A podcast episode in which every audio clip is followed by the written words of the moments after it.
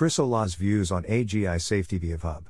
Welcome to the Nonlinear Library, where we use text-to-speech software to convert the best writing from the rationalist and E A communities into audio. This is Chris Olah's views on A G I safety, published by Hub on the LessWrong. Cross-posted from the A I Alignment Forum. May contain more technical jargon than usual. Note, I am not Chris Olah.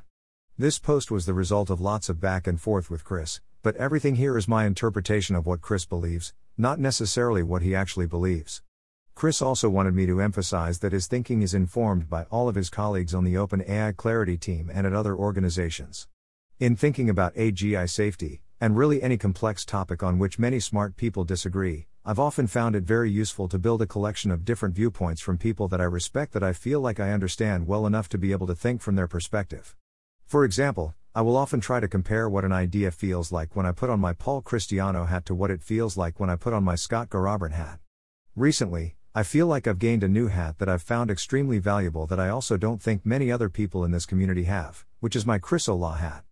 The goal of this post is to try to give that hat to more people. If you're not familiar with him, Chris Olah leads the Clarity team at OpenAI and formerly used to work at Google Brain. Chris has been a part of many of the most exciting M L interpretability results in the last five years, including Activation Atlases, Building Blocks of Interpretability, Feature Visualization, and DeepDream. Chris was also a co-author of Concrete Problems in A I Safety. He also thinks a lot about technical A G I safety and has a lot of thoughts on how M L interpretability work can play into that, thoughts which, unfortunately, haven't really been recorded previously. So, here's my take on Chris's A G I safety worldview. The benefits of transparency and interpretability. Since Chris primarily works on M L transparency and interpretability, the obvious first question to ask is how he imagines that sort of research aiding with A G I safety. When I was talking with him, Chris listed four distinct ways in which he thought transparency and interpretability could help, which I'll go over in his order of importance. Catching problems with auditing. First, Chris says, interpretability gives you a mulligan. Before you deploy your A I, you can throw all of your interpretability tools at it to check and see what it actually learned and make sure it learned the right thing. If it didn't, if you find that it's learned some sort of potentially dangerous proxy, for example, then you can throw your A I out and try again. As long as you're in a domain where your A I isn't actively trying to deceive your interpretability tools, via deceptive alignment, perhaps, this sort of a mulligan could help quite a lot in resolving more standard robustness problems, proxy alignment, for example. That being said, that doesn't necessarily mean waiting until you're on the verge of deployment to look for flaws. Ideally, you'd be able to discover problems early on via an ongoing auditing process as you build more and more capable systems. One of the OpenAI Clarity team's major research thrusts right now is developing the ability to more rigorously and systematically audit neural networks.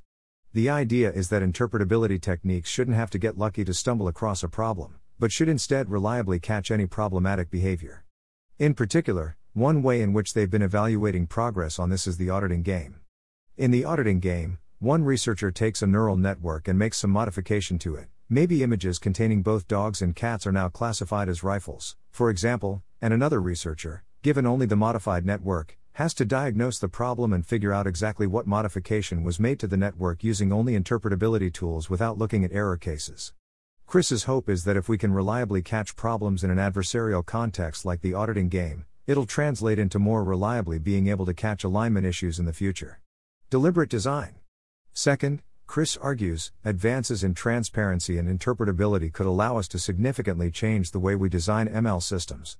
Instead of a sort of trial and error process where we just throw lots of different techniques at the various benchmarks and see what sticks, if we had significantly better transparency tools, we might be able to design our systems deliberately by understanding why our models work and how to improve them. In this world, because we would be building systems with an understanding of why they work, we might be able to get a much better understanding of their failure cases as well and how to avoid them. In addition to these direct benefits, Chris expects some large but harder to see benefits from such a shift as well. Right now, not knowing anything about how your model works internally is completely normal. If even partly understanding one's model became normal, however, then the amount we don't know might become glaring and concerning. Chris provides the following analogy to illustrate this. If the only way you've seen a bridge be built before is through unprincipled piling of wood, you might not realize what there is to worry about in building bigger bridges.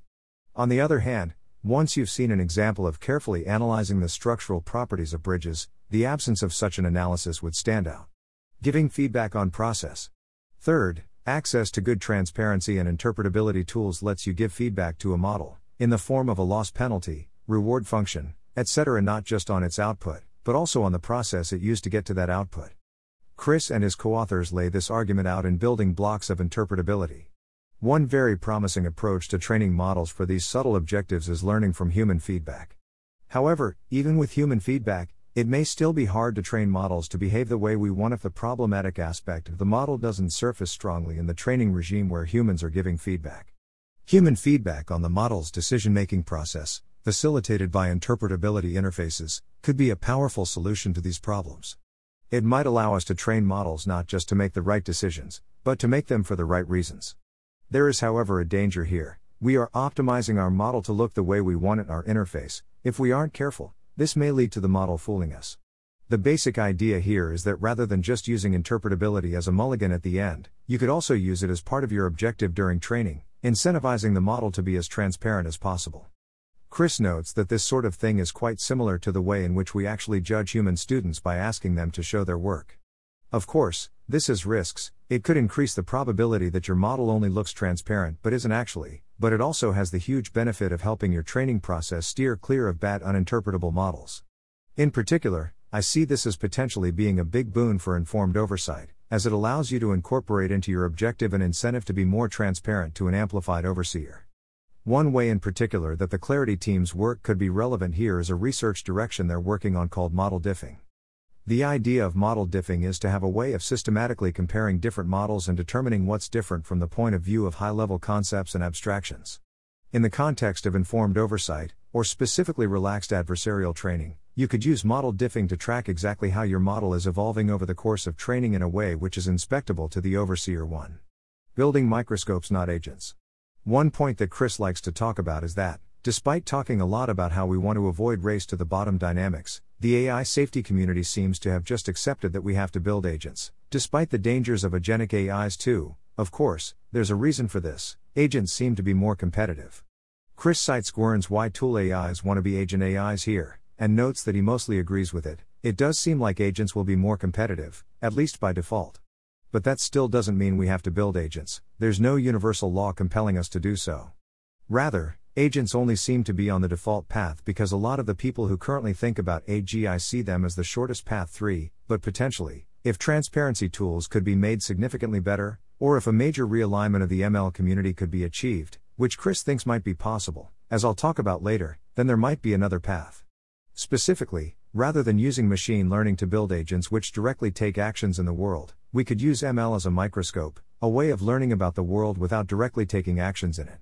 That is, rather than training an R L agent, you could train a predictive model on a bunch of data and use interpretability tools to inspect it and figure out what it learned, then use those insights to inform, either with a human in the loop or in some automated way, whatever actions you actually want to take in the world. Chris calls this alternative vision of what an advanced A I system might look like a microscope A I, since the A I is being used sort of like a microscope to learn about and build models of the world. In contrast with something like a tool or Oracle A I that is designed to output useful information, the utility of a microscope A I wouldn't come from its output but rather our ability to look inside of it and access all of the implicit knowledge it learned. Chris likes to explain this distinction by contrasting Google Translate, the Oracle tool A I in this analogy, to an interface that could give you access to all the linguistic knowledge implicitly present in Google Translate, the microscope A I. Chris talks about this vision in his post Visualizing Representations, Deep Learning and Human Beings. The visualizations are a bit like looking through a telescope. Just like a telescope transforms the sky into something we can see, the neural network transforms the data into a more accessible form. One learns about the telescope by observing how it magnifies the night sky, but the really remarkable thing is what one learns about the stars. Similarly, Visualizing Representations teaches us about neural networks, but it teaches us just as much, perhaps more, about the data itself. If the telescope is doing a good job, it fades from the consciousness of the person looking through it. But if there's a scratch on one of the telescope's lenses, the scratch is highly visible. If one has an example of a better telescope, the flaws in the worse one will suddenly stand out. Similarly, most of what we learn about neural networks from representations is in unexpected behavior, or by comparing representations. Understanding data and understanding models that work on that data are intimately linked. In fact, I think that understanding your model has to imply understanding the data it works on. While the idea that we should try to visualize neural networks has existed in our community for a while, this converse idea, that we can use neural networks for visualization, seems equally important, and is almost entirely unexplored. Sean Carter and Michael Nielsen have also discussed similar ideas in their artificial intelligence augmentation article in Distill. Of course, the obvious question with all of this is whether it could ever be anything but hopelessly uncompetitive. It is important to note that Chris generally agrees that microscopes are unlikely to be competitive, which is why he's mostly betting on the other routes to impact above. He just hasn't entirely given up hope that a realignment of the M L community away from agents towards things like deliberate design and microscopes might still be possible. Furthermore, even in a world where the M L community still looks very similar to how it does today, if we have really good interpretability tools and the largest A I coalition has a strong lead over the next largest, then it might be possible to stick with microscopes for quite some time. Perhaps enough to either figure out how to align agents or otherwise get some sort of decisive strategic advantage. What if interpretability breaks down as A I gets more powerful? Chris notes that one of the biggest differences between him and many of the other people in the A I safety community is his belief that very strong interpretability is at all possible. The model that Chris has here is something like a reverse compilation process that turns a neural network into human understandable code. Chris notes that the resulting code might be truly gigantic, for example the entire Linux kernel, but that it would be faithful to the model and understandable by humans.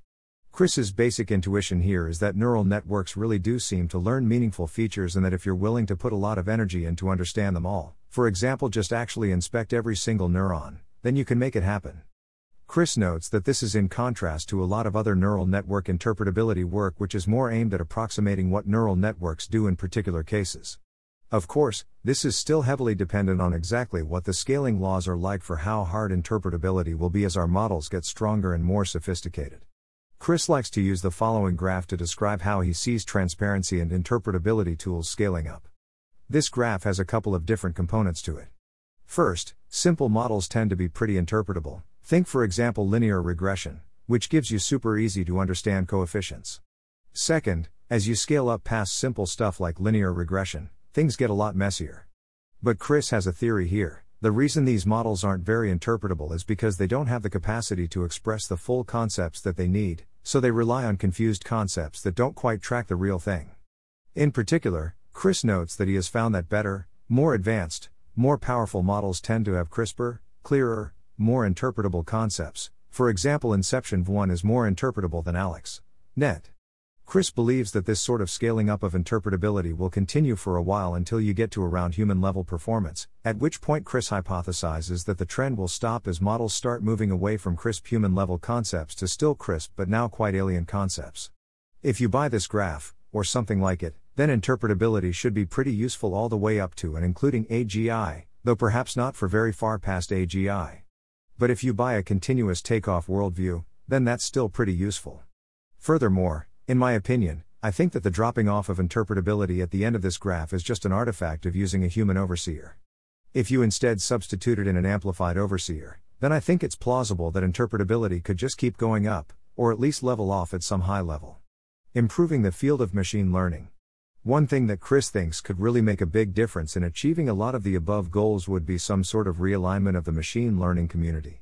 Currently, the thing that the M L community primarily cares about is chasing state-of-the-art results on its various benchmarks without regard for understanding what the M L tools they're using are actually doing. But that's not what the machine learning discipline has to look like, and in fact, it's not what most scientific disciplines do look like. Here's Chris's vision for what an alternative field of machine learning might look like. Currently, machine learning researchers primarily make progress on benchmarks via trial and error. Instead, Chris wants to see a field which focuses on deliberate design where understanding models is prioritized and the way that people make progress is through deeply understanding their systems. In this world, M L researchers primarily make better models by using interpretability tools to understand why their models are doing what they're doing instead of just throwing lots of things at the wall and seeing what sticks. Furthermore, a large portion of the field in this world is just devoted to gathering information on what models do, cataloging all the different types of circuits that appear across different neural networks, for example four rather than on trying to build new models five. If you want to change the field in this way, there are essentially two basic paths to making something like that happen. You can either get current M L researchers to switch over to interpretability deliberate design microscope use or produce new M L researchers working on those things. Chris's thoughts on how to do both of these, but I'll start with the first one.